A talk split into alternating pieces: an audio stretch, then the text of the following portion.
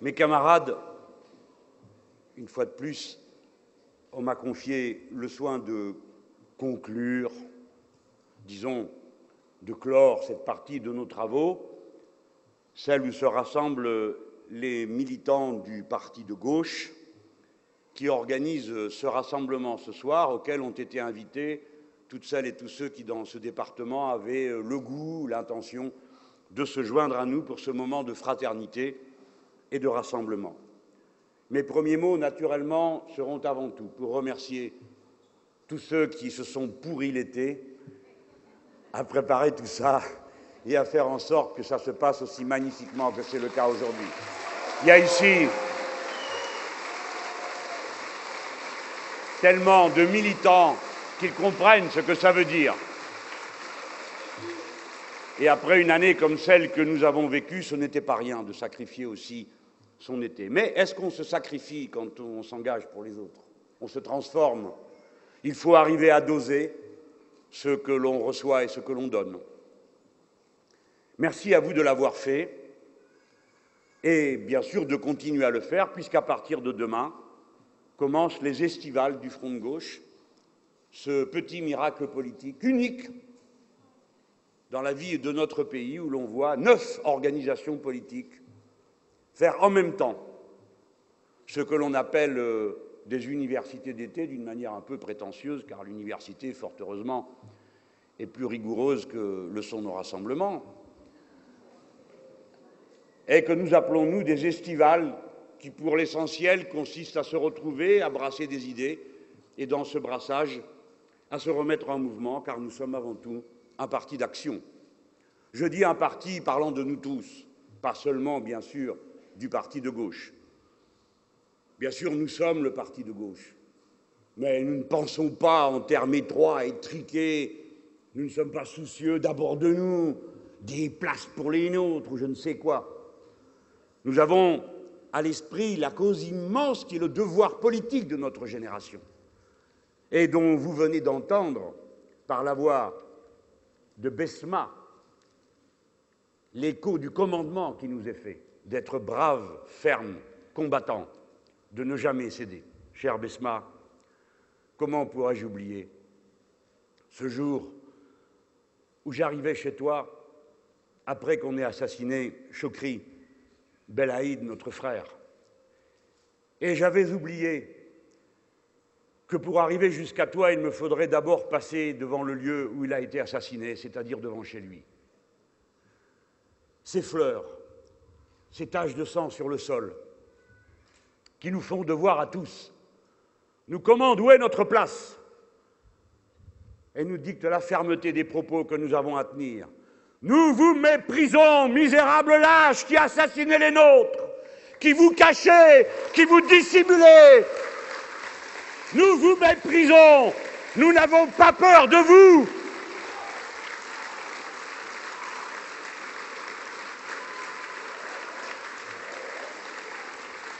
Et à l'image de Besma, nous ne baisserons jamais les yeux et jamais nous ne nous laisserons entraîner dans cette abomination que serait pour nous le recommencement de ces 1000 ans d'obscurantisme où des deux côtés, partagés par un même fanatisme qui fait de la religion l'instrument et le prétexte de la puissance et de l'intolérance, nous verrions séparés les uns des autres. Nous sommes Tunisiens.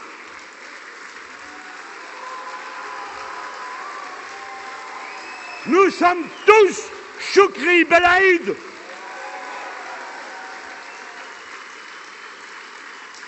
Et nous n'avons pas de meilleure démonstration que le sacrifice de notre camarade Mohamed Brahmi, car Brahmi n'entrait pas dans vos catégories misérables de lâches qui vous cachaient pour tuer et des puissants qui gardaient sous votre main le nom des assassins et les protéger d'impunité comme pour encourager les autres à persévérer dans leur plan. Comment se fait-il qu'après tant de mois, on ne sache pas qui a tué Chokri Belaïd. Brahmi n'entre pas dans vos catégories. Vous voudriez qu'il y ait d'un côté les musulmans et de l'autre les mécréants, d'un côté les religieux et de l'autre ceux qui n'auraient aucune règle. Mais non, Brahmi était croyant et pratiquant, et il était un militant de la liberté et des Lumières en même temps.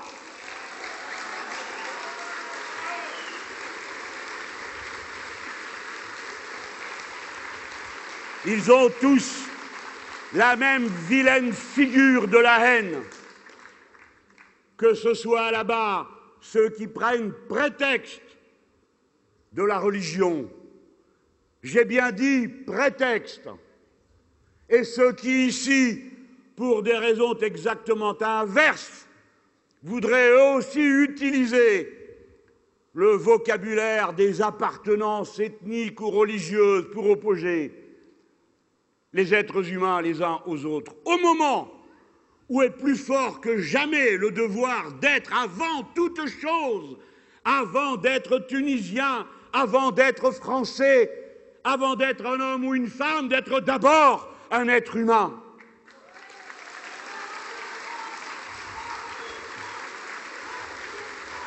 Frivolité, absurde frivolité des puissants et de ces misérables. Regardez, le 20 août, en avance de 3 jours sur l'année dernière, l'humanité a épuisé ses droits sur la planète. Dorénavant, tout ce dont nous vivrons aura été prélevé sans que la planète puisse le reconstituer. La règle verte que nous avons portée ensemble dans l'élection présidentielle, si nous avions gagné cette élection et si je présidais ce pays en votre nom, nous serions en train d'en vérifier l'application partout avec gravité. Nous nous demanderions si nous avons été en un an à la hauteur de nos devoirs. Au lieu de quoi, c'est l'indifférence. Cette année, pour la première fois, un navire de commerce a fait route en coupant court à travers le pôle Nord qui a fondu. Ce qui signifie que la masse de l'eau qui pèse en général dans les océans et les mers s'est accrue, accélérant le processus qui fait remonter à la surface les glaçons de méthane qui renforcent l'effet de serre. Où sont les décisions des importants et des puissants qui, prenant la mesure de leurs responsabilités, y font face et proposent des mesures pour enrayer ce processus? Nulle part. Quelle nation lève la main pour dire « je marche en tête et je donne exemple » Il n'y en a pas. Il y en avait une. Elle y est toujours. Méritoire par ses efforts, c'est la République de l'Équateur qui mène sa révolution citoyenne. Elle avait fait une proposition magnifique qui organisait pour la première fois l'humanité en tant que telle co-responsable.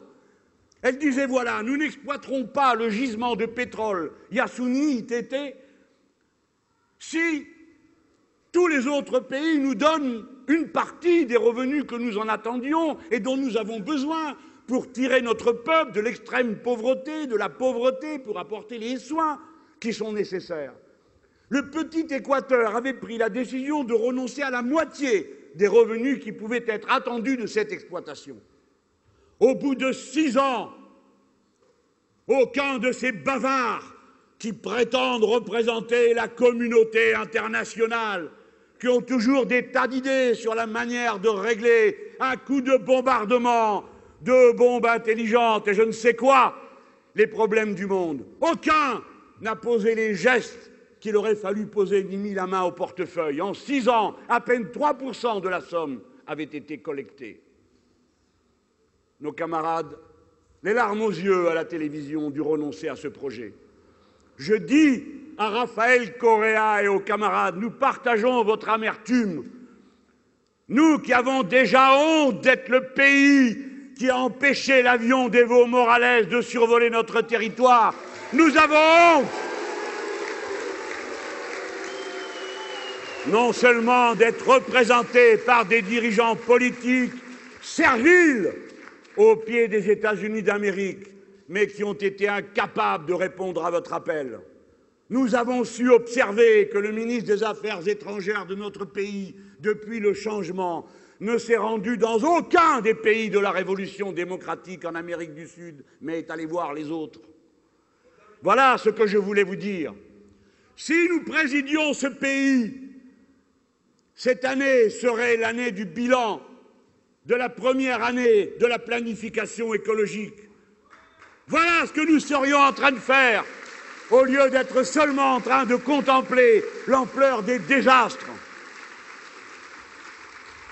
Cette année, il nous faut faire le bilan de l'année gâchée de la gauche, puisque c'est comme ça qu'ils prétendent s'appeler, au moment même où ils pratiquent, sans qu'il soit possible qu'il y ait la moindre ambiguïté sur le sujet, pour nous tous qui sommes des femmes et des hommes cultivés, qui avons voué notre vie souvent au combat syndical ou politique. Sans l'ombre d'un doute, la politique qui est menée est une politique de droite.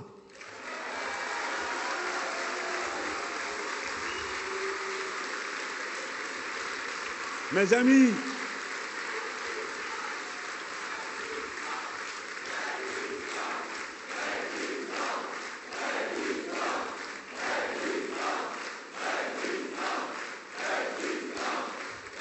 ça c'est bien, hein?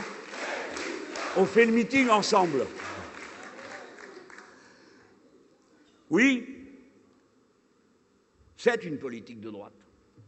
La politique de l'offre n'est pas la politique de la gauche.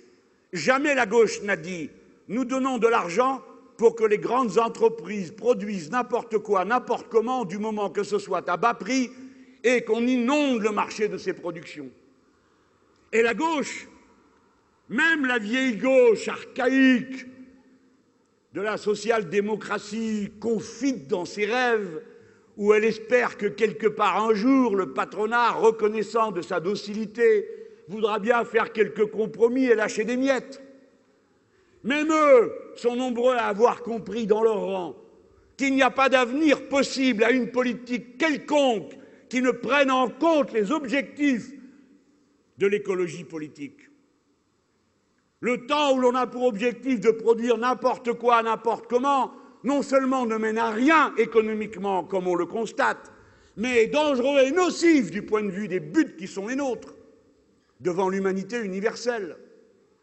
Mais si je laisse même tout cela de côté, je regarde le tableau. Ces milliers, ces millions de braves gens qui en avaient assez de Nicolas Sarkozy, non du fait de sa personne, car les gens n'attachent pas grande importance à cet aspect. Ils s'intéressent à la politique qui est faite, et peu leur importe que celui-ci soit petit, grand, gros ou maigre, qu'il paraisse un peu agité ou tragiquement banal. Non, les gens s'intéressent au sort qui leur est réservé.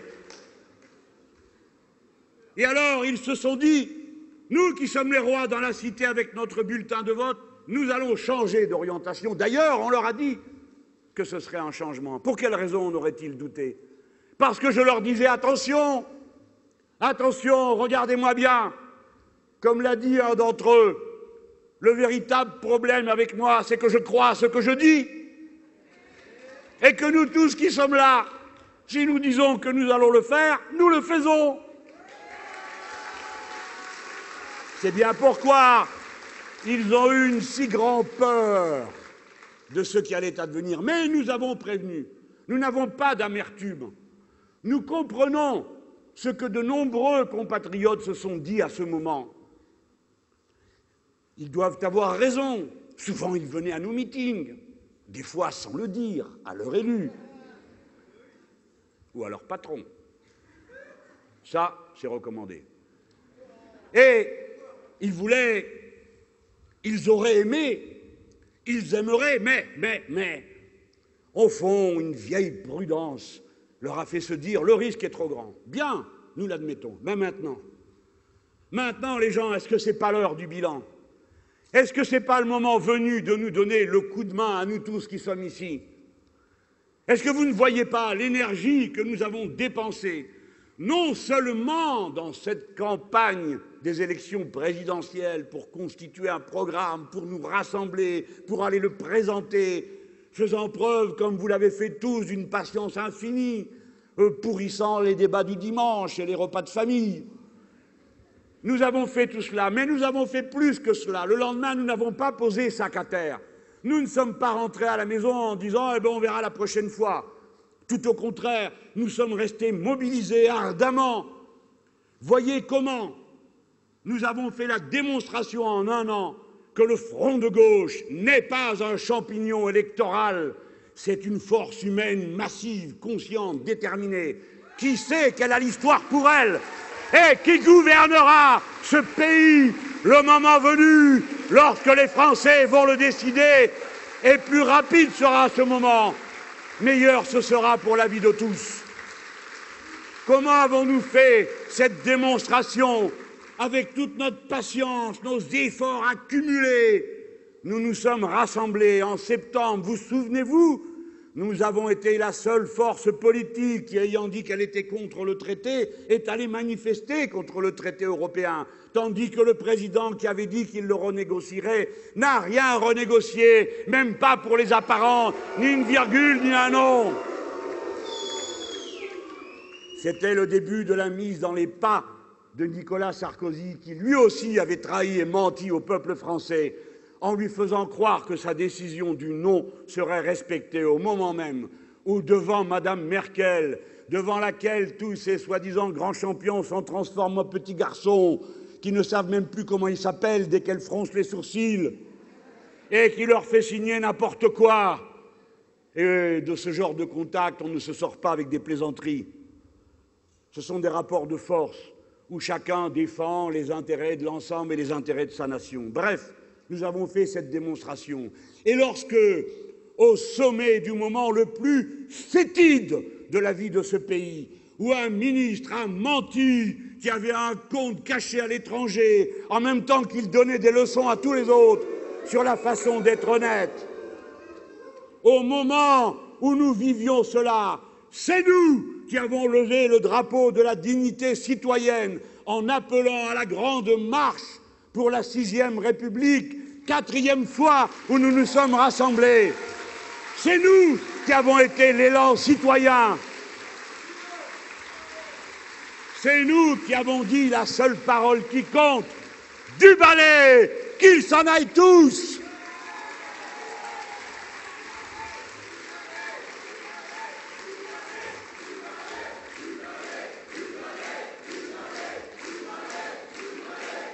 Merci, mes camarades. Mais oui, et comme on disait dans mon pays, celui qui se mouche, c'est qui se sent morveux. Alors, tous ceux qui ont commencé à dire « Comment tu veux me passer le balai dessus ?» Mais qui a parlé de toi, sinon toi? Et oui, et déjà, vous avez vu quelle est la méthode de combat contre nous. Quand on fait la manifestation contre le traité européen, il la vide de son sens. Il dit « c'est la manifestation de Mélenchon ». Non, c'est la manifestation des organisations syndicales qui étaient là. C'est la manifestation des militants des partis. C'est la manifestation des citoyens. Et au mois de mai, ils ont recommencé. Quoi ? Du balai, quelle horreur ! Comme c'est violent. Nous avons tous chacun notre Kalachnikov à la maison sous la forme du balai que nous avons tous chez nous et qui sert partout à la même chose.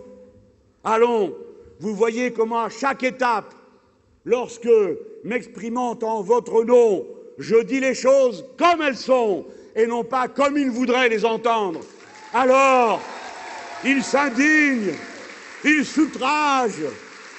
Regardez la comédie des parfumés, des importants, qui ont peur, sitôt qu'on risque comme mot de critique autre chose que le seul qu'ils supportent, tout puissants qu'ils sont. La seule critique qu'ils supportent, c'est celle qui commence par « bravo ». Le seul verbe qu'ils supportent, c'est « nous vous félicitons », et ainsi de suite. Eh bien, il faut qu'ils se fassent à l'idée que la démocratie des Français, peuple rebelle, s'étend jusqu'à la gauche et que nous continuerons à dire tout cru que nous ne croyons pas une seule seconde que ce qu'ils sont en train de faire ait quelque chose à voir avec la cause du parti de Jaurès et du socialisme, que c'est juste l'adresse qui reste. Les Solfériniens, une petite cote. Voilà ce que dit le parti de gauche.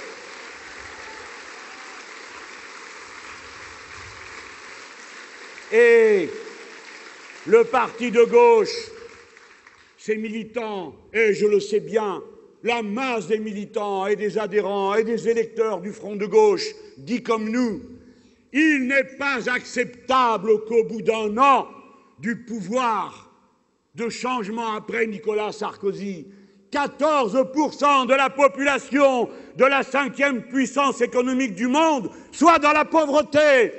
Il n'est pas acceptable que 50% des pauvres soient des enfants. Il n'est pas acceptable qu'il y ait toujours 2,5 millions d'illettrés dans notre pays, le pays de Condorcet et des grandes œuvres. Il n'est pas acceptable qu'il y ait 25 000 chômeurs de plus par mois. Il n'est pas acceptable que le pouvoir d'achat des plus humbles, de ceux qui vivent de leur travail, est reculé, tandis qu'au sommet de la hiérarchie des revenus et des salaires, on continue à empiler jusqu'au point où nous voici rendus à cette étape stupéfiante qu'on ait vu un gouvernement issu de la rue de Solferino donner comme progression du salaire minimum l'équivalent d'un carambar, lâché avec beaucoup de difficultés, que le résultat soit qu'au 1er juillet de cette année, il n'y a eu aucune augmentation du SMIC, mais que par contre, on annonce que l'électricité qui vient de la compagnie nationale créée par les Français, par leurs efforts, va augmenter ses tarifs de 5%, ce qui signifie concrètement que la vie va être plus dure pour la majorité d'entre nous. Ce qui signifie, comme le dit l'Observatoire des inégalités, que quelque chose est en train de se passer dans ce pays qui est une première. Et le rapport est tombé au mois de juillet. Ce n'est pas moi qui l'ai écrit. Si je l'avais écrit, qu'est-ce qu'on aurait dit? Ce sont des gens dont c'est le travail. Et ils observent que dans les villes, ceux qui ont le plus ont encore eu plus. Mais ce qui est nouveau, c'est que ceux qui avaient très peu et le moins ont tellement moins que l'écart se creuse, non pas du fait de l'enrichissement des uns, mais du fait de l'appauvrissement des autres. Voilà ce qui est un fait nouveau.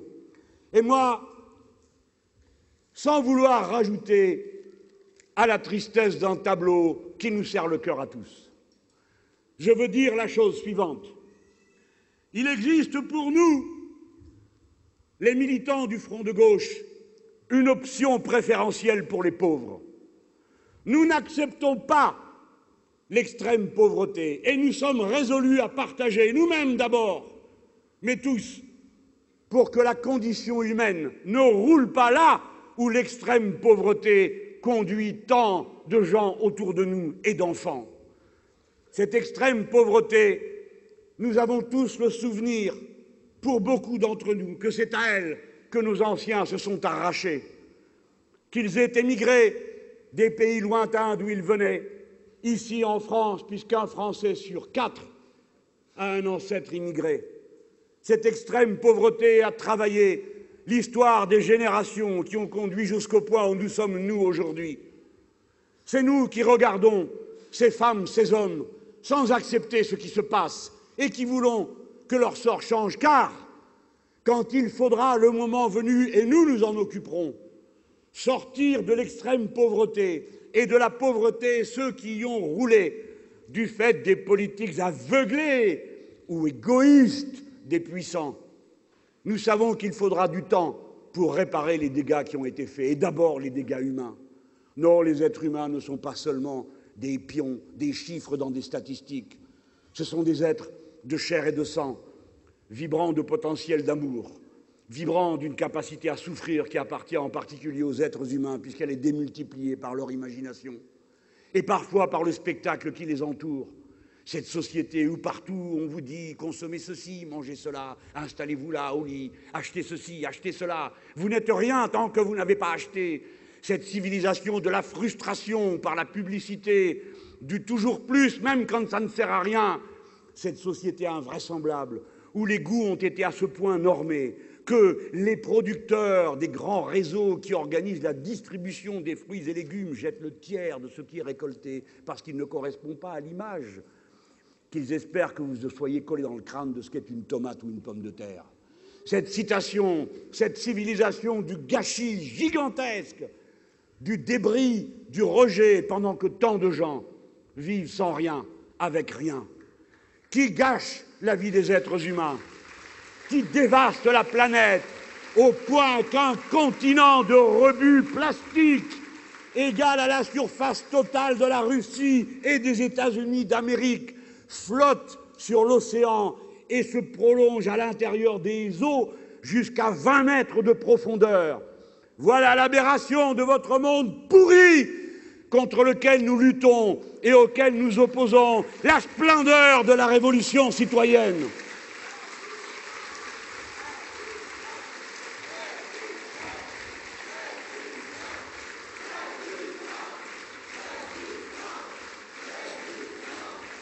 Dans cette année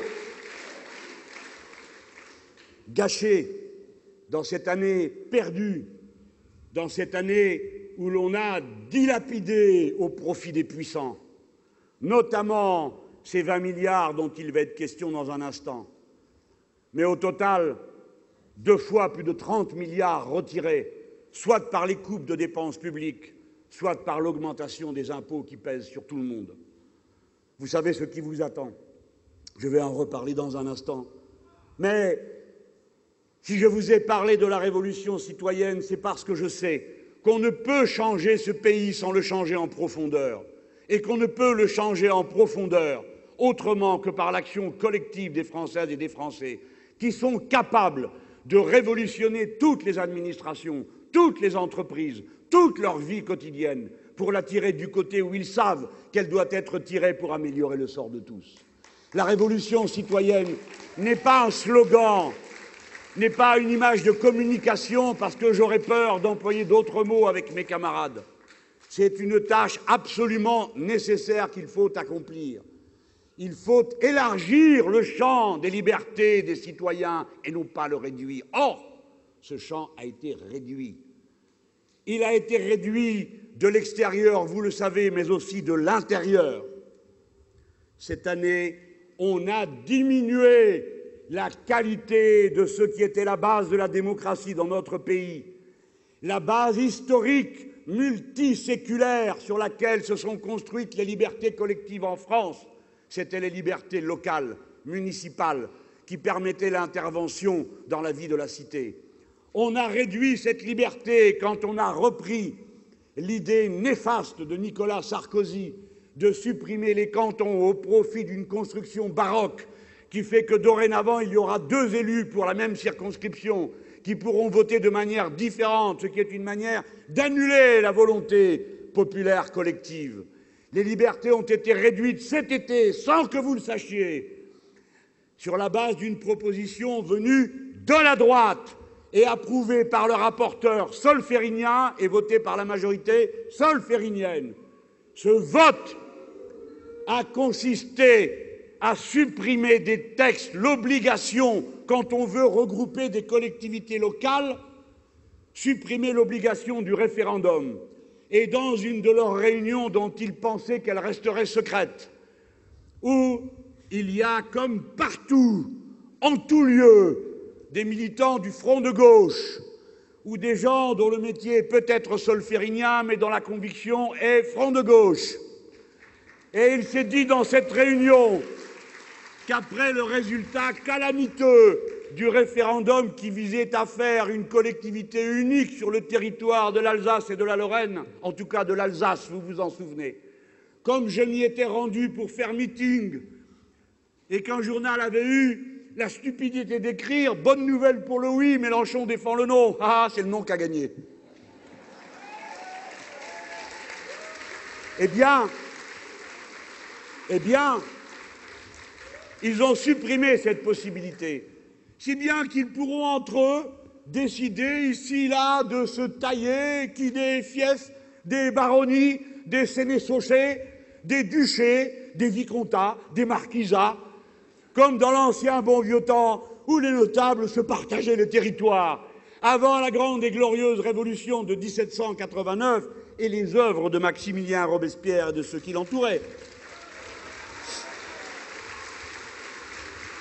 Au lieu de faire ce bilan, si nous avions emporté l'élection, à cette heure, nous serions en train de discuter, non pas de ces tripotages électoraux pour reconstituer une petite caste qui se dissimule et s'arrange entre elles, nous serions en train de faire le bilan de l'Assemblée constituante que nous aurions convoquée et qui nous rendrait des comptes à cette heure pour faire la France comme elle doit être, grande, républicaine et démocratique. Voilà ce qui se passerait à cette heure. Ce serait l'heure de la Constituante, l'heure de la 6e République.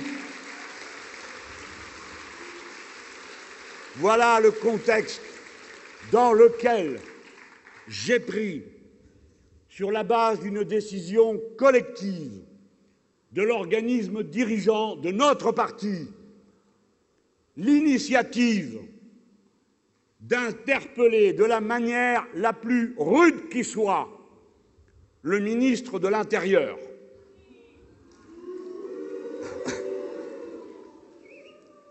Mais je dois vous rappeler que dans cette interview, ce n'est pas le seul que j'interpelle. Si bien que je demande que l'on me jette toutes les pierres que je mérite. Comme on dit, on jette des pierres au figuier qu'à des figues. Je le signale, hein. Sinon, ça ne vaut pas la peine. Oui, on aurait pu avoir d'autres titres. Par exemple, François Hollande pratique une politique de droite. C'est dans le texte. Il aurait pu y avoir « La planification écologique et le bien-vivre sont la clé du futur ». C'est dans le texte. Etc. On aurait pu mettre « Mélenchon trouve glauque la réception des enfants de pauvres à Matignon ». C'était dans le texte. Oui, en effet, il trouve ça glauque. Il se rappelle de la chanson de Brel qui disait « Les riches vont à la messe, regardez si les pauvres portent les chaussettes qu'on leur a tricotées. »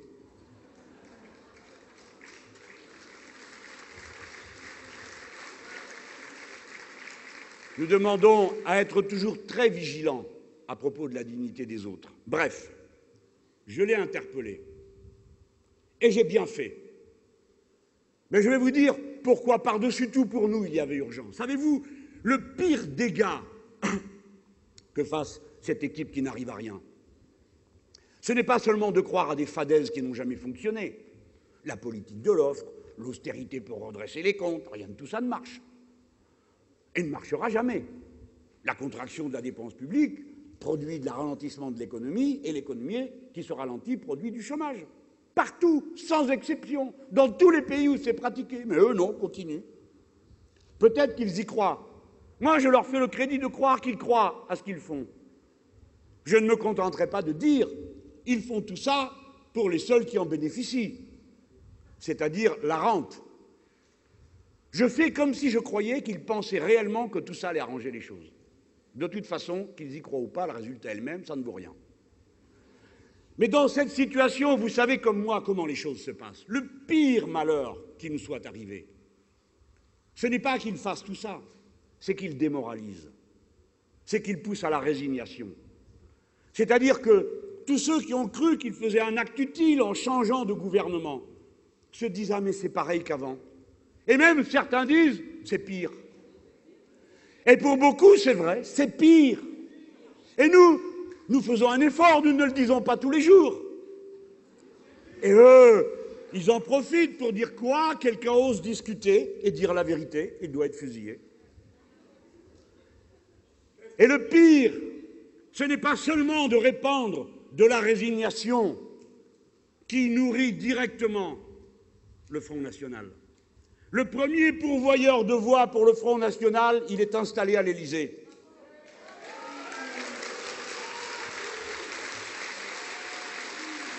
Voilà la vérité que nous connaissons tous. Nous qui ne vivons pas entourés par nos copains de promotion, nos amis banquiers et des technocrates qui n'ont aucun vécu social. Nous qui ne mettons pas en place une équipe où pour la première fois, il n'y a pas un seul ancien syndicaliste après une victoire contre la droite au palais présidentiel. Nous savons que c'est ça la réalité vécue par tous. Nous savons que la colère rentrée, c'est la plus mauvaise. Les mots gardés en soi, ce sont les plus mauvais. Travaillent en profondeur notre peuple et conduisent à des aberrations. Alors le pire à ce moment-là, ce n'est pas seulement d'avoir fait se résigner, d'avoir dégoûté. Le pire, c'est de reprendre les mots les plus infâmes de l'adversaire pour réintroduire l'idée que le problème, ce n'est pas le financier, c'est l'immigré. Alors que nous disons, le problème, ce n'est pas l'immigré, c'est le financier. Jamais,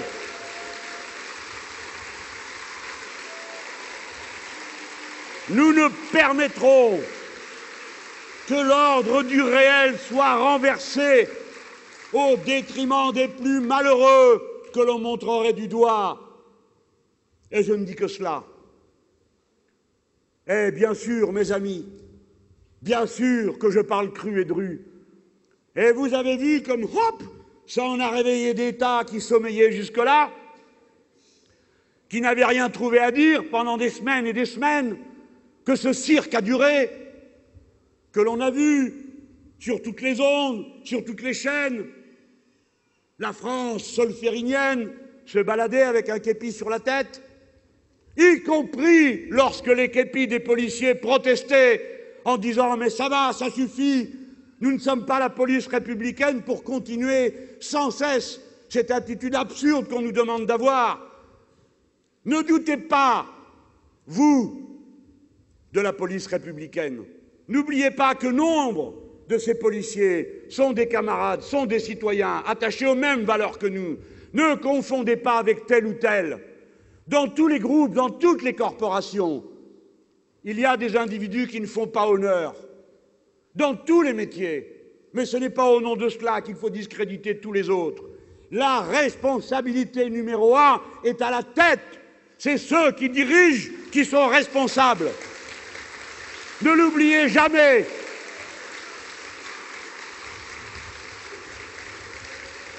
Alors, tout d'un coup, ils se réveillent. Tous. Et je vais finir par retrouver le papier, parce que je voudrais que vous puissiez, parce que quand même, maintenant que je vous ai sous la main, je vais un peu vous éduquer. Parce que vous êtes que des malpolis. Mais oui, outranciers, invectiveurs, voilà. Si vous dites qu'il est contaminé par les idées de Le Pen, vous êtes tout ce que vous savez. Mais si vous dites qu'il a franchi un cap hallucinant, ça pose un vrai problème politique, un moment de consternation outrée, et que vous êtes ministre dans le même gouvernement que lui, c'est poli. Si vous dites, comme Razia m'a dit, « Ce qui me désespère, c'est la médiocrité intellectuelle avec laquelle ont été abordées les questions de l'immigration, de l'Afrique et de l'islam au cours de ce séminaire », c'est poli. Si vous dites « Valls marche dans les pas de Sarkozy, son funambulisme idéologique est dangereux », comme l'a dit à juste titre Eva Joly, c'est poli. Si vous dites, comme Pascal Canfin, « Je ne vois pas comment, si Manuel Valls était Premier ministre, nous pourrions participer au gouvernement dans lequel Emmanuel Valls, soit dit par parenthèse. » Eh bien, ça aussi, c'est poli. Si vous dites, comme Pascal Durand, le dirigeant d'Europe Écologie Les Verts, membre du gouvernement de Manuel Valls. Manuel Valls, c'est le discours sécuritaire démagogique qui ne marche nulle part. Il faut que Manuel Valls cesse d'être le porte-parole des syndicats les plus conservateurs de police.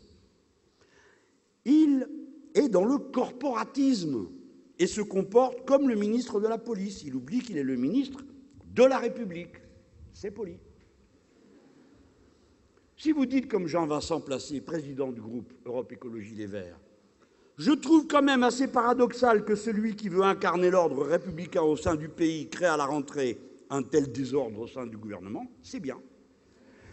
Mais qu'à cela ne tienne, je renonce à mes formules et je préfère qualifier Manuel Valls d'hallucinant, de vrais problèmes politiques qui provoquent une consternation outrée dans la médiocrité intellectuelle avec laquelle il traite les problèmes nus à la gauche, qu'il marche dans les pas de Sarkozy, que son funambulisme idéologique est dangereux, que nous ne pourrons jamais participer à un gouvernement qu'il dirigerait, qu'il est sécuritaire et démagogique, qu'il oublie qu'il est ministre de la République et qu'il crée le désordre à la rentrée.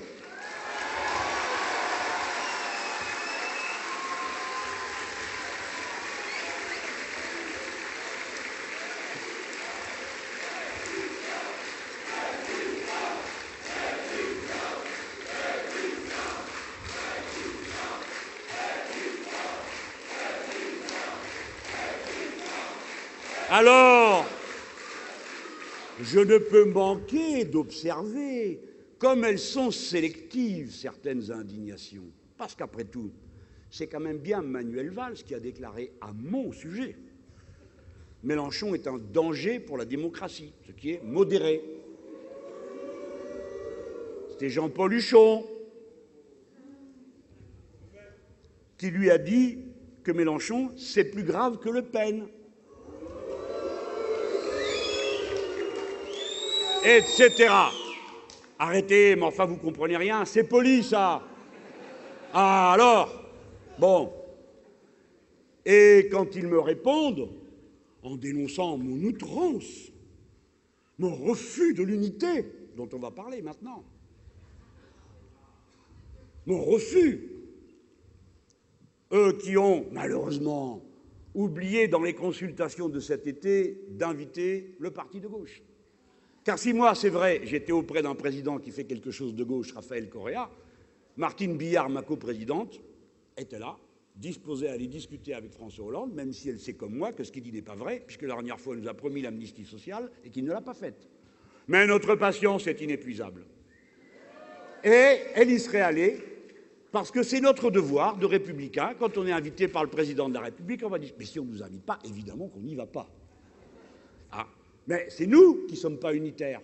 J'espère que vous arrivez à suivre. Ça s'appelle la novlangue, c'est-à-dire que vous nommez une chose par son contraire. Vous vous rappelez, pour ceux qui l'ont lu, le roman d'Orwell, 1984. Le ministère de la guerre, ça s'appelle le ministère de l'amour. Le ministère de la vérité, c'est celui qui refait la propagande, etc. Et bien là, c'est pareil avec eux.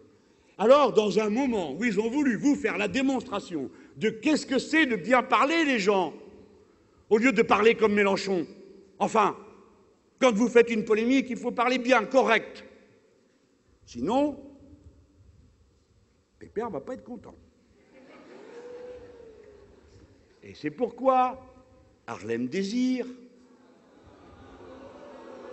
tout en finesse, qui m'avait déjà accusé d'être un antisémite pour sa honte que je ne lui pardonnerai jamais, cette fois-ci de manière beaucoup plus délicate, a dit, quand je l'ai entendu, et retenez-vous, hein, parce que c'est trop drôle, hein, quand je l'ai entendu, c'est une blague à deux bases, on a dû se mettre à 8 pour la trouver. Comment il fait Mélenchon, ça lui vient tout seul, et lui, ils sont là, ils se mettent 2, 3, ils ne trouvent rien. Vous allez voir quoi. Quand je l'ai entendu, dit-il, je me suis demandé s'il n'avait pas mâché un peu trop de feuilles de coca pendant ses vacances en Amérique latine. Et voilà. Vous comprenez rien. Ça, c'est poli, ça, c'est respectueux des autres. Quand vous faites une comparaison politique en disant des idées contaminent, et elles contaminent, ça, c'est pas bien.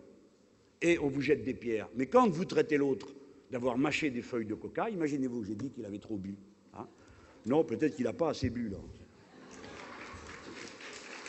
C'est dans ce contexte, je crois, que nous avons fait œuvre utile, mes camarades. Parce que, en soulevant le problème que pose l'attitude intellectuelle et politique de Manuel Valls, nous avons provoqué pour la première fois depuis le début du gouvernement de Jean-Marc Ayrault, pour la première fois, nous avons provoqué un sursaut collectif des autres partis de gauche, où des personnes ont dit pour la première fois, c'est inacceptable, la ligne rouge est franchie, ce qui est dit là est intolérable. Eh bien moi, je suis fier avec mes camarades d'avoir provoqué ce sursaut, et je félicite tous ceux qui, même en prenant des distances avec moi, l'ont prolongé. Il faut chasser, éradiquer les idées épouvantables que représente la désignation, comme l'a fait Manuel Valls devant le Conseil de sécurité intérieure, de cette idée abominable d'après laquelle il y aurait un ennemi de l'intérieur. Il faut cesser de traiter ceux de nos compatriotes, qu'ils soient de droite ou de gauche, qu'ils soient de notre avis ou pas, du seul fait qu'ils sont musulmans, comme des gens à part. La religion musulmane ne doit pas être traitée autrement que toutes les autres religions dans la République française. La liberté de conscience est garantie.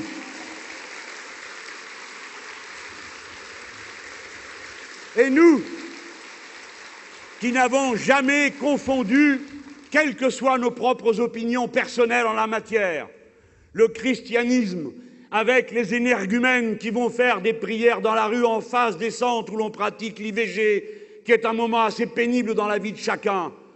De la même manière, nous ne confondons pas les musulmans avec la poignée d'énergumènes qui prétendent les représenter, y compris quand ils sont violents.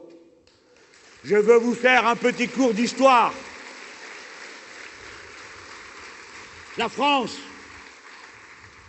n'est pas devenue laïque par une trouvaille d'un congrès. Elle est devenue laïque parce qu'il y a eu 2 siècles et demi de guerre civile entre catholiques et protestants, et que le pays a failli être emporté par cette guerre. La liberté de conscience, qui est la base du fondement républicain, qui institue la personne, l'individu, dans sa singularité, dans le droit qu'a chacun d'entre nous d'être ceci puis cela, de se transformer dans sa vie, de s'améliorer par l'éducation, sans être jamais enfermé dans une case, réduit à une couleur ou à une religion. Ce droit fondamental, la liberté de conscience, est né de la bataille pour la liberté du culte.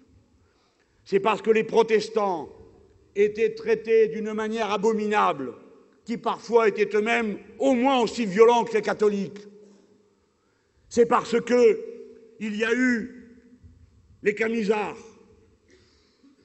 qu'il y a eu des arrestations massives et la déportation en particulier de ces 40 pauvres femmes que l'on avait enfermées dans une tour, parmi lesquelles se comptait Marie Durand, qui au bout de 47 ans refusa d'abjurer sa foi, ce qui était sa liberté, et écrivit sur la margelle du puits de la prison où elle était retenue « Résister ». Le mot que nous avons repris, qui ne nous conduit pas à partager ses idées, mais qui nous conduit à partager l'idée qu'un être humain se constitue par sa volonté propre et que parfois il n'est pas d'autre moyen d'être soi-même que de l'être contre tous. Et c'est la raison pour laquelle, quelque intimidation que l'on veuille me faire, je resterai celui qui continuera à parler dru et cru, et je vous demande d'en faire autant. Comme Marie Durand, résistez.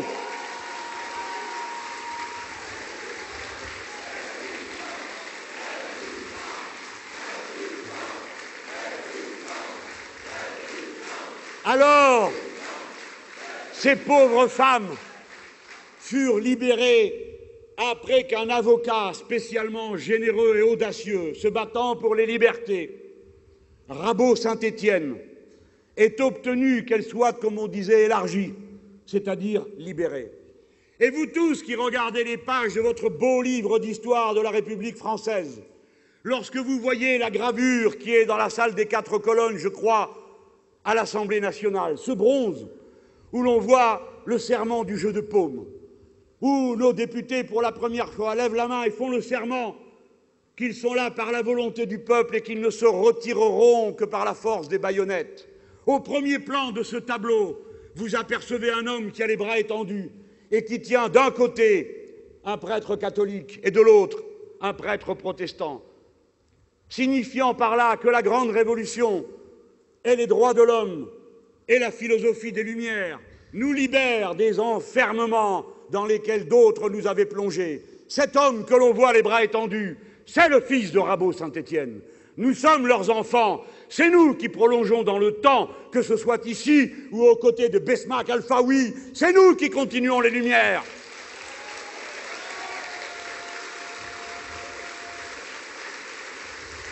Et Manuel Valls, quand il s'interroge sur le fait de savoir si l'islam est compatible avec la démocratie, ne fait qu'insulter les citoyens français de confession musulmane qui constituent la deuxième religion de ce pays et dont j'exige qu'ils soient respectés comme les autres, puisque la loi est la même pour tous et que la plupart, comme tous les citoyens français, la défendent. Alors, vous comprenez pourquoi je ne peux à cet instant oublier que dans ce moment où nous étions en train de réussir si bien, et alors même qu'à cette seule clameur, tant de gens de gauche aient fini par se révolter et dire leur opposition à Manuel Valls. Pourquoi j'ai subi si douloureusement que les socialistes exigeants du Parti communiste, qui se désolidarisent de moi, d'abord n'ayant trouvé aucun écho parmi les militants communistes qui, si on leur donnait la parole, diraient les choses certainement plus rudement encore que moi.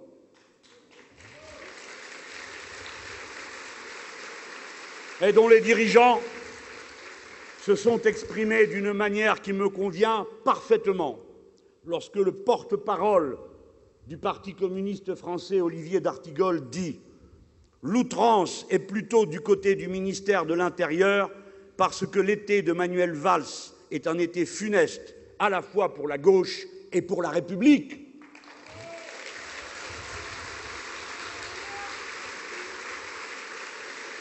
Comme vous tous, je me reconnais dans ces paroles. Et avec une finesse humaine qu'il faut savoir mettre dans les relations politiques, il ajoute « Jean-Luc dit aujourd'hui ce que le peuple de gauche ressent. » c'est-à-dire une exaspération, une déception immense. Il n'y a pas une feuille de papier à cigarette entre Jean-Luc Mélenchon et nous sur l'analyse de la situation et sur le diagnostic.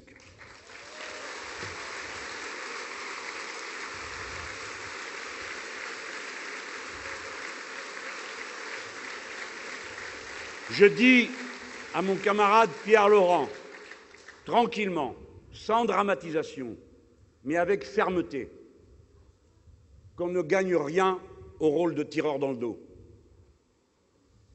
Nous avons un devoir entre nous.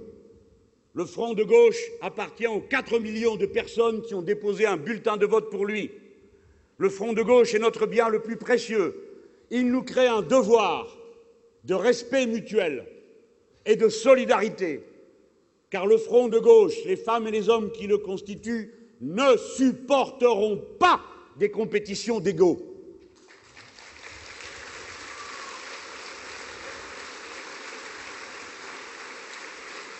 Je n'aurais jamais pris la liberté du propos que je suis en train de tenir. Moi qui, au cours de toutes ces années, n'ai jamais prononcé une critique à l'égard de l'un quelconque de mes camarades, à qui je renouvelle globalement les marques de mon affection et de ma fraternité militante. À tous les camarades à qui je dis, de toute façon, vous me trouverez à vos côtés tout le temps. Et si j'ai quelque chose à vous dire, je vous le dirai en particulier. Je n'en rendrai pas compte devant des milliers de gens qui se demandent ensuite ce qui se passe. et qui fait que, bien sûr, depuis 48 heures, le seul sujet sur lequel on m'interroge, ce n'est pas la planification écologique, ce n'est pas la pauvreté, ce n'est pas les retraites, c'est qu'est-ce que je pense de ce qu'il pense, qu'il a pensé, que je pensais, qu'il a... C'est-à-dire le tarif minimum intellectuel qui sert de nourriture médiatique.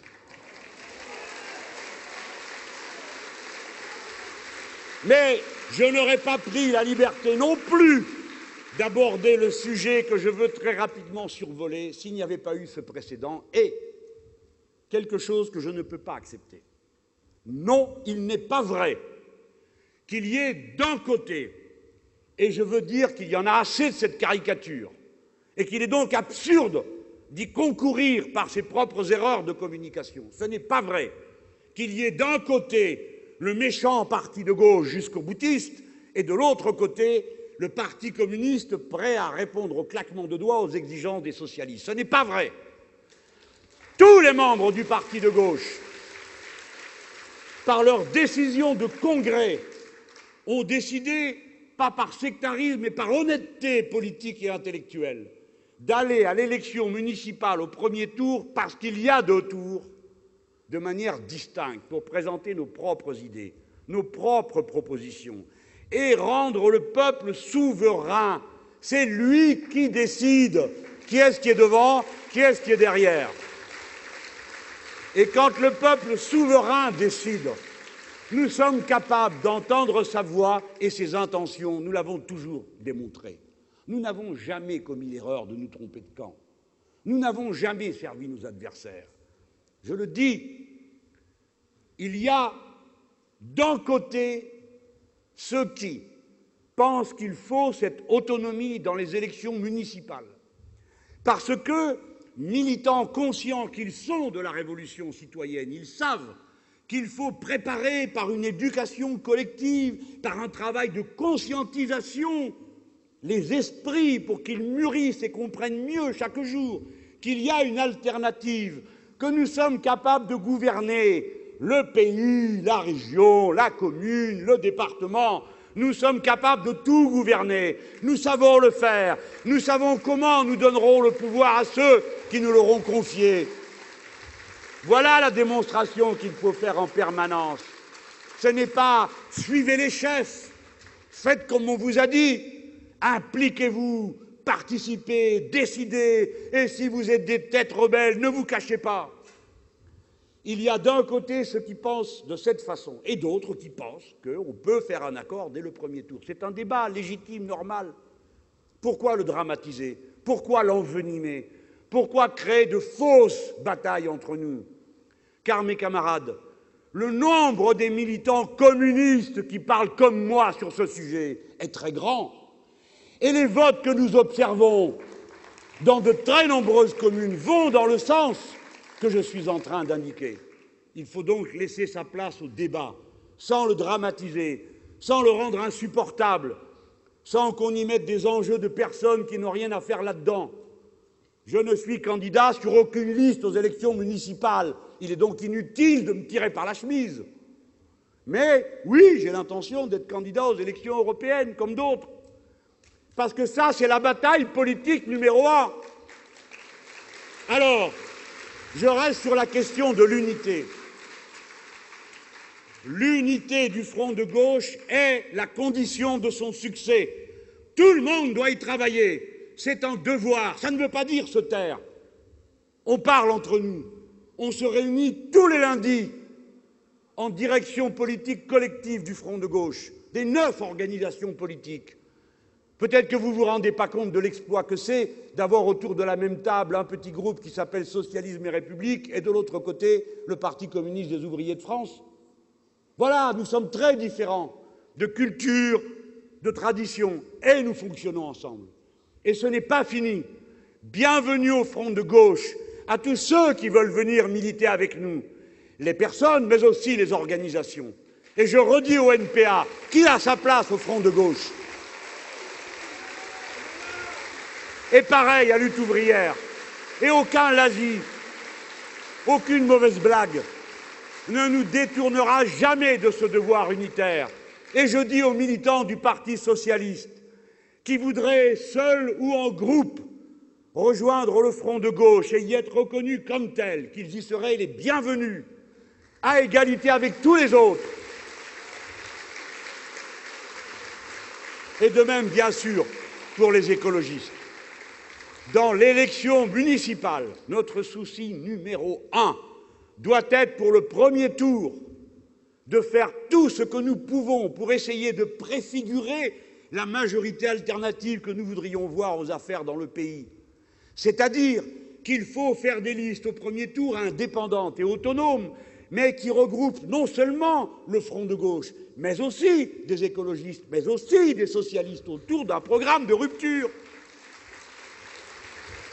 Ne soyez jamais les sectaires, ne soyez jamais ceux qui repoussent. Nous sommes intraitables sur le fond, intraitables. Et j'espère qu'on va faire cette année une démonstration plus convaincante que l'année dernière sur un sujet qui concerne directement les collectivités locales, c'est-à-dire le vote du budget de l'État. L'année dernière, le parti de gauche m'avait chargé de dire que nous souhaitions que l'on ne vote pas le budget de l'État.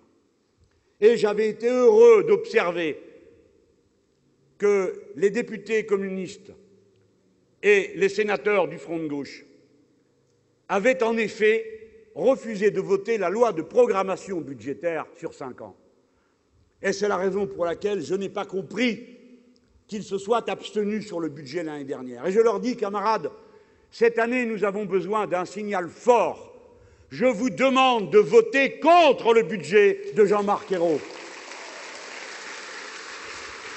Je le fais, non pas en mon nom personnel, mais au nom de mon organisation, et je crois de très nombreux militants qui ne comprendraient pas comment on pourrait s'abstenir ou voter pour un budget dont ensuite on combattrait les effets au niveau local. Il est temps de rompre avec le vieux système du passé, les arrangements, les atermoiements. Ce monde-là est fini. Maintenant, nous avons tous ensemble relevé notre beau drapeau et nous pouvons marcher fièrement sous nos couleurs en affirmant nos idées et que les Français tranchent à la fin. Plus besoin de demander la permission à qui que ce soit.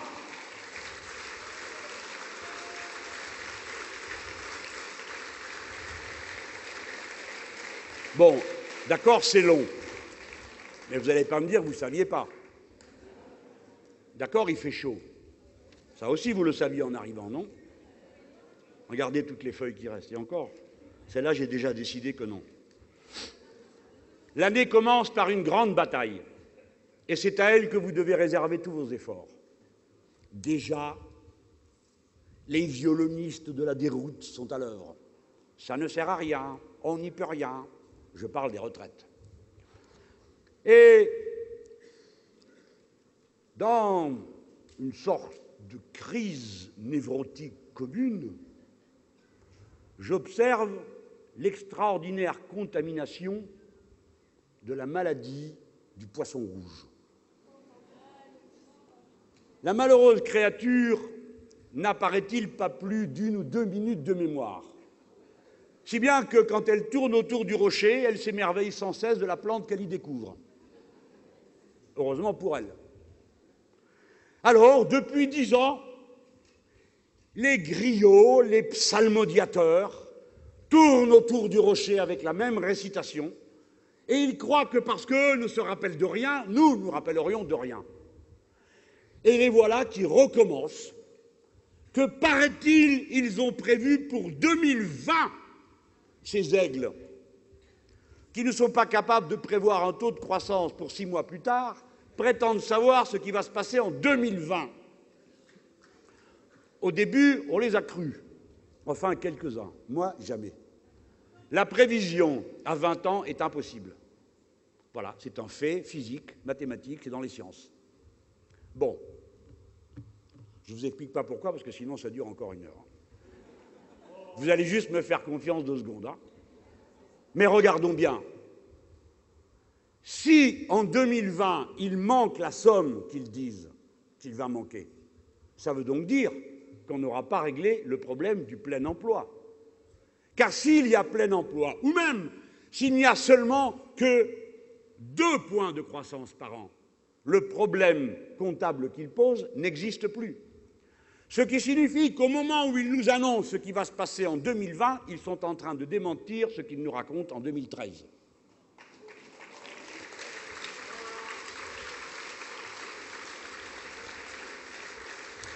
Ils ressortent le vieux refrain. Il faut travailler plus longtemps parce qu'on vit plus longtemps. Mes amis, je vous prie de m'excuser. Je sais que vous n'êtes pas des poissons rouges, mais je suis obligé de me répéter pour ceux qui nous écoutent. Il va falloir l'expliquer 100 fois autour de nous. Mais non, les ballots, on vit plus longtemps parce qu'on travaille moins longtemps. Voilà la chose qu'il faut comprendre. Et partout où on a allongé l'âge de départ à la retraite, que se passe-t-il? L'espérance de vie en bonne santé recule. Et l'espérance de vie tout court recule aussi parmi les métiers et les catégories sociales qui sont exposées à la pénibilité la plus grande du travail, qui n'est pas seulement la pénibilité physique, qui est aussi la pénibilité psychique. Voilà ce que vous ne savez pas à propos de la vie des gens et que je vous enseigne, mesdames, messieurs, les têtes d'œufs qui brassaient des statistiques en vous figurant que les gens sont des chiffres. J'ajoute que lorsque vous dites qu'il faut travailler plus longtemps, toute cette salle applaudit à tout rompre. Oui, donnez-nous du travail. Mais ils n'en donnent pas. Et ceux qui disent qu'il faut travailler plus longtemps ne sont même pas capables de regarder dans la pile de papier qu'il y a juste à côté où il est écrit que le chômage des seniors, à partir de 55 ans, on est senior maintenant. Avant, ils disaient t'es trop vieux, maintenant on dit senior, ça fait plus classe. Et aux autres, on leur dit t'es trop jeune. On est trop quelque chose là-dedans.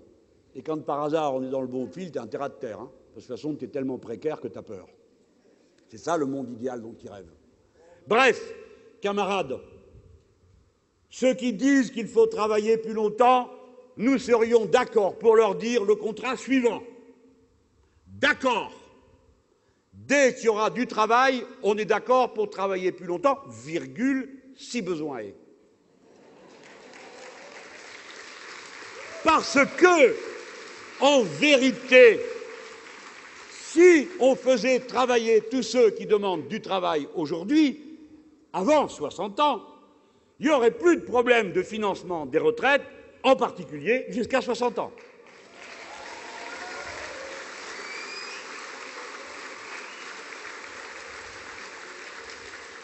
Par conséquent, la machine à allonger les cotisations est une machine à dissuader les gens de pouvoir prendre leur retraite parce qu'elle va être si petite qu'ils ne peuvent pas. Donc ils restent inscrits au chômage. Le trou que l'on bouche d'un côté, on le creuse de l'autre. C'est intelligent. C'est bien qu'ils aient fait toutes ces études pour trouver ça. Et qu'ils se mettent à autant pour avoir des idées aussi géniales. Et ce n'est pas tout. Les gens se rendent malades quand on leur fait, ou pas d'ailleurs, le reproche d'être au chômage. Ce que tout le monde sait, c'est que dans la vie d'un homme ou d'une femme, celui qui est au chômage se sent coupable.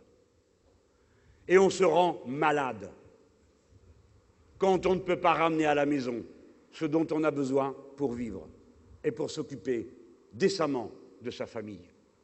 Les gens ne demandent qu'une chose, pas la cistana, comme disent ces salopards. Ils ne demandent pas la charité. Ils parlent de solidarité, ils veulent du travail et une paye. On ne demande rien. Travailler et vivre dignement de son revenu ou de sa pension qu'on n'a pas volée. Les gens qui se rendent malades en meurent, comme je l'ai dit tout à l'heure, ou bien doivent se soigner. Mais 20% des Français renoncent à se soigner parce que ça coûte trop cher. Voilà où nous en sommes. Et ça, ce sont des dégâts que les têtes d'œufs n'ont pas sous les yeux aujourd'hui, mais qu'il faudra payer demain ou après-demain. Je demande des comptes pour le malheur qu'ils répandent. Et voilà ce que nous demandons, des comptes pour le malheur. Combien nous coûte votre cruauté, votre barbarie, votre indifférence à la peine des gens? La réforme est immorale et insupportable. Déjà, vous voyez Gattaz, le fils, arriver et dire « il faudrait mettre de la capitalisation pour équilibrer », nous prenant pour les imbéciles que nous ne sommes pas, comme si nous ne savions pas que la capitalisation, c'est la catastrophe garantie. Mais regardez bien, on nous dit qu'après peut-être vous avoir fait peur avec l'allongement des durées de cotisation, qui est très exactement le contraire de ce que disait François Hollande pendant la campagne et auparavant, que peut-être, en augmentant la CSG, et alors, il compte que les gens se disent « bon, bah, en tout cas, moi, je pourrais arrêter. J'ai prévu le pot de départ à la retraite, j'ai pas envie que ces imbéciles me le reportent, etc., etc. » Mais faire ça serait une bêtise immense. D'abord parce que la CSG, contrairement à ce qui se dit, n'est pas juste. Elle ne prend pas autant au capital qu'au travail. Alors, si vous manquez d'idées, en même temps que vous allez vous en occuper, changez l'assiette de la CSG pour que le capital soit mis davantage à contribution. Voilà une réforme fiscale utile, si vous manquez d'idées. Et deuxièmement, il est aberrant d'imaginer un nouveau prélèvement sur le travail, les salaires sur lesquels repose la consommation populaire et donc l'activité économique du pays. Il est aberrant de faire ça. C'est-à-dire de faire un nouveau prélèvement qui va à nouveau ralentir. Cet été, on a moins économisé d'une manière spectaculaire que les années précédentes. Ce sont des signaux dont il faut tenir compte.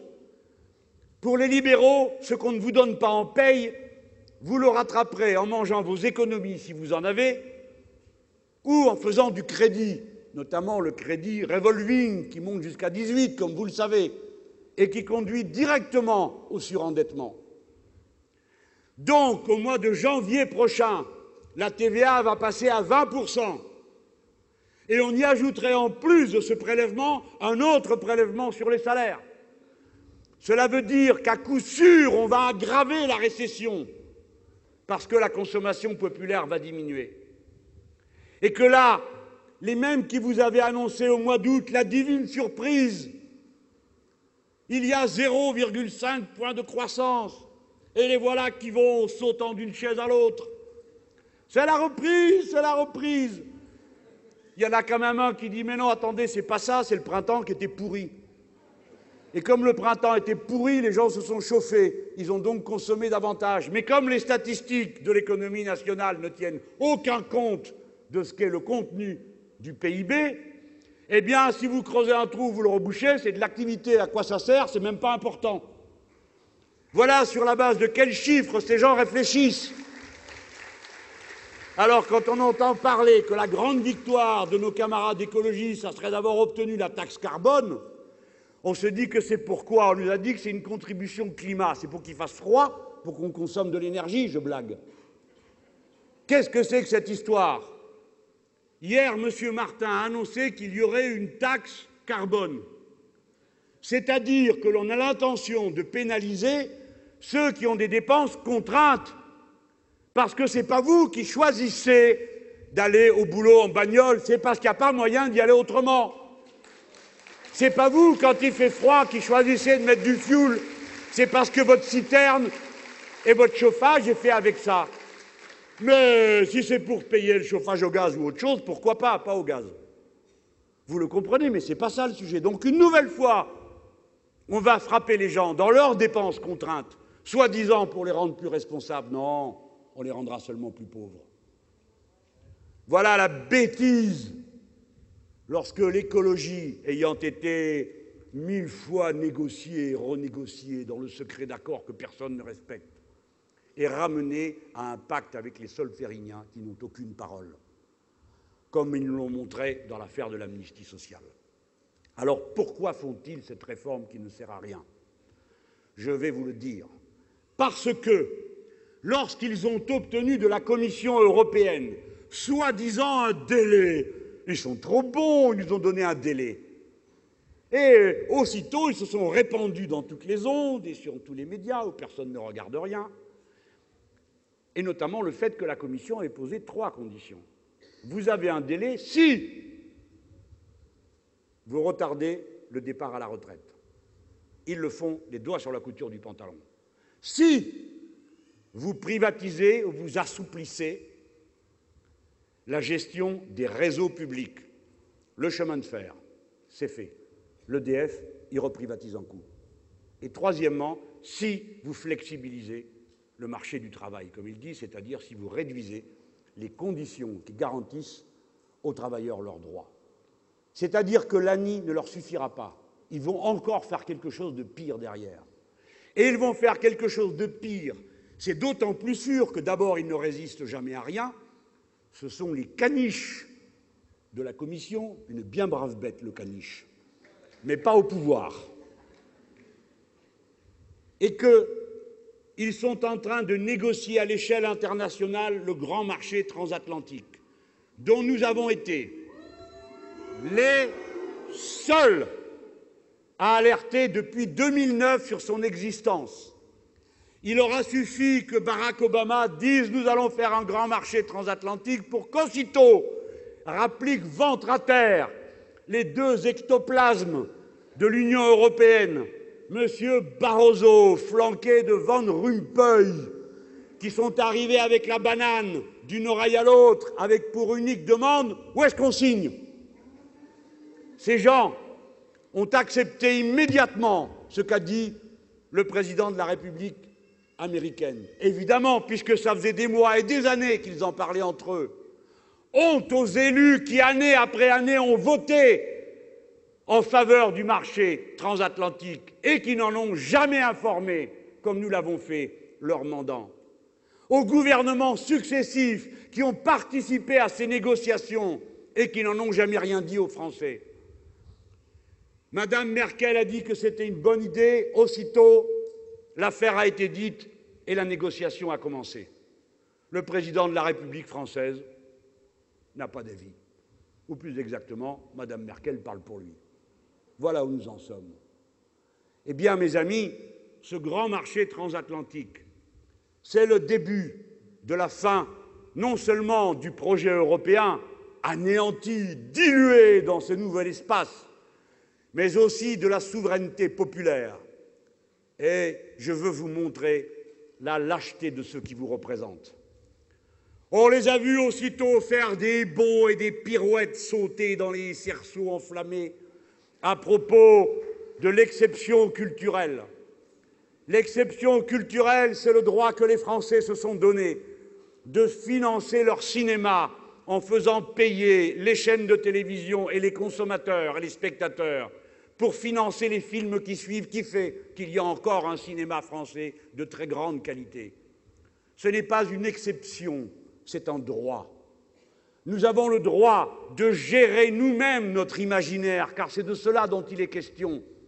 La production des images et des spectacles, ce n'est pas seulement une distraction, c'est ce qui nous constitue en tant qu'êtres humains, car c'est à travers les œuvres d'art, le spectacle, le cinéma, que nous nous construisons dans des expériences qui sont mises en partage, moyennant la médiation culturelle. Ce n'est pas que la culture n'est pas une marchandise comme les autres, c'est que la culture n'est pas une marchandise parce que nous ne sommes pas des marchandises, que notre cœur n'est pas une marchandise, que notre esprit n'est pas une marchandise. Alors, prenant le prétexte de votre sensibilité à tous, ils sont partis, la fleur au fusil, l'exception culturelle, et l'exception sociale, et l'exception environnementale, et l'exception humaine, et l'exception de la vie. Où est-ce qu'elle est passée? Il n'y en a plus. Ils vont homogénéiser les normes entre les deux rives de l'Atlantique pour faire face aux Chinois dans une compétition qu'ils ont voulu et dont nous ne voulons pas. Nous voulons coopérer avec les Chinois. Nous voulons coopérer avec les Indiens. Nous voulons coopérer avec les pays d'Afrique, c'est-à-dire dans une relation ordonnée où chacun essaye de trouver son compte plutôt que de se sauter à la gorge les uns les autres en condamnant à la misère nos peuples. Je vous ai dit qu'ils s'en prendraient au travail. Pourquoi? Parce qu'aujourd'hui, l'avantage comparatif des États-Unis d'Amérique est que le coût du travail y est moindre qu'en Europe parce qu'ils sont en avance pour la flexibilité du travail. Ils sont le 3e pays au monde, tandis que nous sommes le 112e, nous les Français, et que les Allemands sont les 130e, pour la flexibilité, c'est-à-dire la capacité de traiter comme des esclaves les travailleurs. Alors, dans cette discussion, il nous fallait des exemples pour que vous tous, vous compreniez de quoi on parle. On a dit danger, les normes environnementales. Regardez, ils lavent le poulet au chlore. Oh, ils lavent le poulet au chlore. Ça ne nous était pas mieux. Je ne sais pas si vous aviez pensé. Quelqu'un a dit, il les lave à l'eau de Javel. Je ne sais pas si c'est la même chose. Non, je ne crois pas. Hein. Ça fait peur. Hein. Eh bien, ils lavent le poulet au chlore, les Yankees. Et ils mangent ça après. Et après, vous vous étonnez qu'ils soient dans un état pareil. Mais pas nous. Alors on s'est dit, non, non, non, vous exagérez, vous êtes des affoleurs. Et moi, l'outrance. Et qu'est-ce que j'apprends? Le commissaire européen, j'ai oublié son nom, on va l'appeler l'androïde numéro 10, a dit, oh, écoutez, hein, arrêtez de faire des histoires avec le poulet lavé au chlore. Il n'y a qu'à le mettre sur l'étiquette. Alors on met sur l'étiquette « poulet lavé au chlore ». Et si vous n'en voulez pas, vous ne l'achetez pas. D'ailleurs, dit-il, moi, je ne vais pas en acheter. Eh bien, on est content pour lui. Mais le poulet au chlore, comme il est au chlore, il coûte moins cher. C'est de la bouffe pour les pauvres, c'est ça? Vous vous mangez bien, les autres, ils mangent des poulets au chlore. Je vous prends l'exemple du poulet au chlore, mais je pourrais vous en donner 10 autres. Maintenant, je vais juste vous parler d'un point. D'accord, c'est long, mais il faut apprendre. Sinon, après, on ne comprend pas ce qui se passe. Et au moins, vous allez comprendre une chose. C'est l'ampleur des mensonges. L'ampleur de la censure privée. Pas la censure publique, la censure privée. Les sujets dont on ne parle pas, qu'on ne met jamais en débat. Ou alors très tard le soir, et entre 3 experts, dont 3 de droite. Ça laisse quelque chose quand même, non ? Les mêmes interchangeables. Parce que dans notre pays, ce ne sont plus les élus politiques qui donnent des avis, ce sont les chroniqueurs. Tous du même bord. Ou avec des nuances qu'ils arrivent avec la loupe, hein, pour que vous voyez bien. Je suis pour lui couper les cheveux. Non, non, la moitié seulement. Ah oui, d'accord. Et ainsi de suite. C'est le problème de la souveraineté politique. Qui commande ? Il n'y a pas d'autre question en politique que celle-là. Et depuis la nuit des temps. Qui commande et au nom de quoi? Pour les uns, le roi, le fils du ciel, le général Franco par la grâce de Dieu, Caudillo d'Espagne par la grâce de Dieu, ou bien le peuple souverain qui, étant informé des enjeux, prend sa décision. Non pas étant déformé à propos des enjeux, abruti, saoulé, enfumé, sur les enjeux. Le peuple souverain, parce que la première tâche du peuple souverain, c'est de s'informer pour avoir un avis personnel. Et donc, le premier devoir est d'informer correctement et honnêtement. Voilà pourquoi nous avons besoin d'un service d'information honnête. Et pourquoi nous sommes en première ligne pour en défendre les conditions nécessaires, les conditions sociales. Je viens sur le point qui m'intéresse à cet instant. Il est compliqué, mais vous allez vite comprendre. Autrefois, les investisseurs, comme on les appelle, c'est-à-dire les grands capitalistes, quand ils avaient un conflit entre eux, entre 2 grandes entreprises, eh bien, ils allaient au tribunal pour le régler. Et puis un jour, ils se sont dit que quand même la loi, c'était la même pour tous et que justement, eux, ils ne sont pas comme tout le monde. Donc, ils ont inventé des tribunaux privés qui s'appellent les tribunaux d'arbitrage. Ce n'est plus la peine que j'explique aux Françaises et aux Français ce qu'est un tribunal d'arbitrage. Un tribunal d'arbitrage, c'est un tribunal qui donne 400 millions à M. Tapie. Voilà ce que c'est. Et dans lesquels ensuite on découvre que toutes sortes de gens ont mis les doigts. Ce n'est pas la loi. Vous le comprenez, la loi est la même pour tous. La loi est votée par tous. Le tribunal d'arbitrage, c'est un arbitrage. Et un arbitrage, nous tous ici, on sait que ça dépend d'un rapport de force, comme dans le contrat. La loi, c'est la même pour tous. Le contrat, c'est un rapport de force. Ces gens, autrefois, avaient créé des tribunaux d'arbitrage. Eh bien, ils ont d'abord essayé d'obtenir des protections pour les investissements. Ça s'appelait l'accord multilatéral pour les investissements. C'est le gouvernement de Lionel Jospin qui l'a envoyé à la poubelle.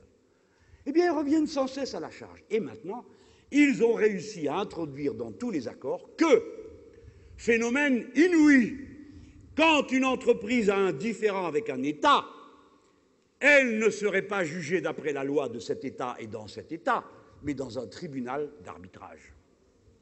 C'est-à-dire que tout ce que vous avez pu voter en matière de droit commercial, en matière de droit social y afférent, tout cela cesse d'exister dans le tribunal d'arbitrage où l'on fait un arbitrage et non pas l'application de la loi.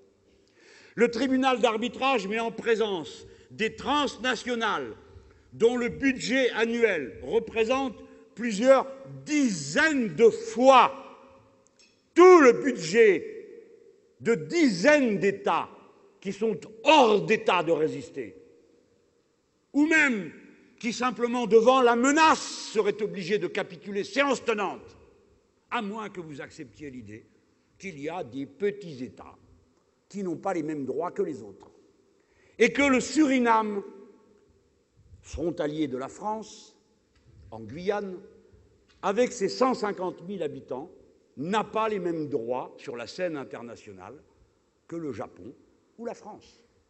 Ce n'est pas notre conception. Dans notre conception, dans le droit international, tous les pays ont les mêmes droits et tous les peuples ont les mêmes droits. Le droit international résulte d'accords politiques entre les États. Figurez-vous que ce sujet est arrivé dans une commission de l'Assemblée nationale. Les députés qui étaient là ont voté qu'il n'en était pas question, qu'il y ait des tribunaux d'arbitrage. Le texte est passé dans une deuxième commission, lesquelles ont dit « Qu'est-ce qu'ils ont voté les autres ?» Ils ont voté contre, nous aussi. Comme personne n'a demandé l'inscription de ce vote devant la séance plénière, parce que maintenant ça se passe comme ça, le vote est considéré comme acquis. L'Assemblée nationale de la République française a donc décidé qu'elle ne voulait pas de tribunaux d'arbitrage et que les litiges avec les grandes sociétés transnationales devront se régler dans la loi du pays concerné. Hurrah ! Nous sommes sauvés. Pas du tout. Vous oubliez que quoi qu'on décide, il y a ce que décide l'Union européenne. Et l'Union européenne, elle, dans le mandat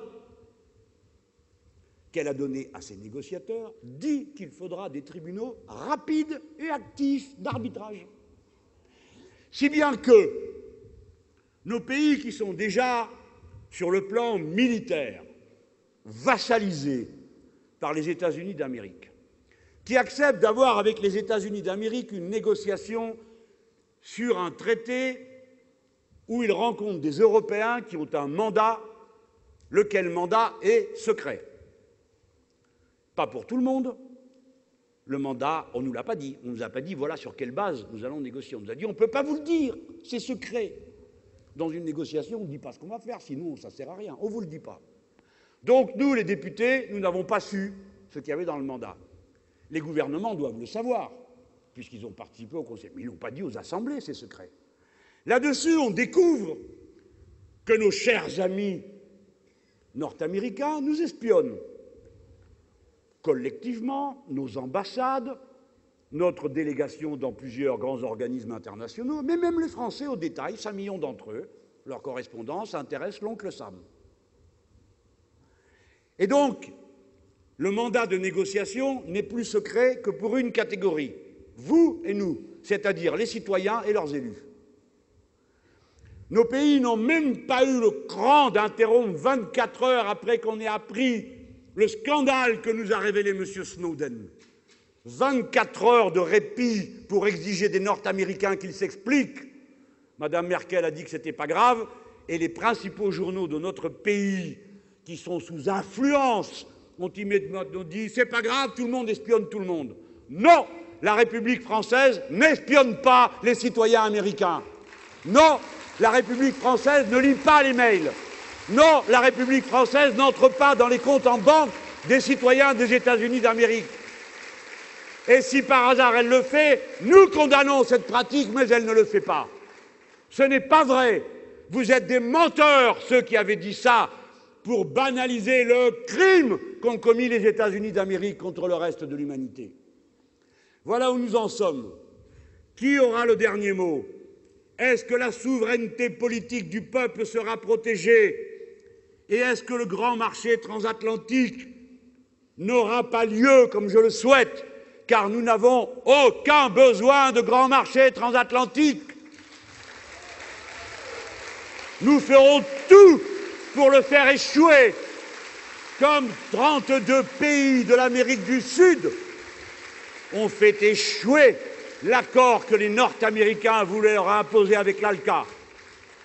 Et c'est parce qu'il y a eu cette menace que nos camarades ont constitué l'ALBA, regroupement des pays qui résistent et qui ne sont pas seulement dans la résistance, mais dans un accord politique entre eux de coopération et de solidarité. Voilà ce que nous ferons. Et si c'est nous qui avions gagné l'élection présidentielle, à cette heure, il n'y aurait pas la signature du président de la République française en bas de l'accord avec l'OTAN, qui dit que nous acceptons le principe des batteries antimissiles qui réduisent à néant tout le système de défense indépendant et autonome des Français. Mes amis et camarades, du fait du lancement de la négociation du grand marché transatlantique et du contenu que nous y apercevons dès cette heure, est posée une nouvelle question en politique. C'est la question de l'indépendance. L'indépendance qui est la condition de la souveraineté. Il n'y a pas de souveraineté politique du peuple s'il n'y a pas indépendance du cadre dans lequel il fournit ses décisions. L'Europe n'est pas une structure indépendante. L'Union européenne, enfermée dans sa logique austéritaire, est une structure vassale des États-Unis d'Amérique. C'est la raison pour laquelle le peuple français, fidèle à ses engagements à l'égard du monde, qui fait de lui non pas une nation occidentale, car nous n'avons rien à voir avec l'Occident, mais une nation universaliste, qui n'oublie pas un seul instant que sa plus longue frontière aujourd'hui est avec le Brésil, 800 km en Guyane, qu'elle est présente sur les 5 continents. La France, conformément à sa mission et aux objectifs universalistes qu'elle se donne, n'a pas à se soumettre aux États-Unis d'Amérique, même sous le prétexte de l'Union européenne.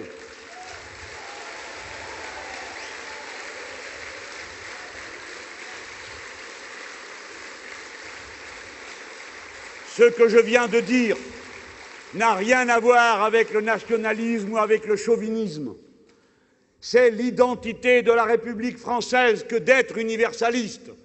Nous ne nous définirons jamais, ni par un système d'alliance, ni par une religion, ni par une couleur de peau. Nous sommes définis par les droits de l'homme qui sont censés animer, antérieurement à toute constitution, notre rassemblement politique en tant que peuple. Voilà qui nous sommes devant l'histoire. Voilà qui nous sommes devant nous-mêmes, devant notre propre miroir. À l'heure de tous nos devoirs, d'abord d'êtres humains, que ce soit avec Besma ou avec tous les êtres humains qui auront à pâtir du saccage de la planète. Voilà qui nous sommes et voilà quel genre de présidence nous attendons pour notre pays. Voilà quel genre de gouvernement nous voulons et non pas le énième wagon de l'Empire. Gloire à la République française, vive la fraternité universelle.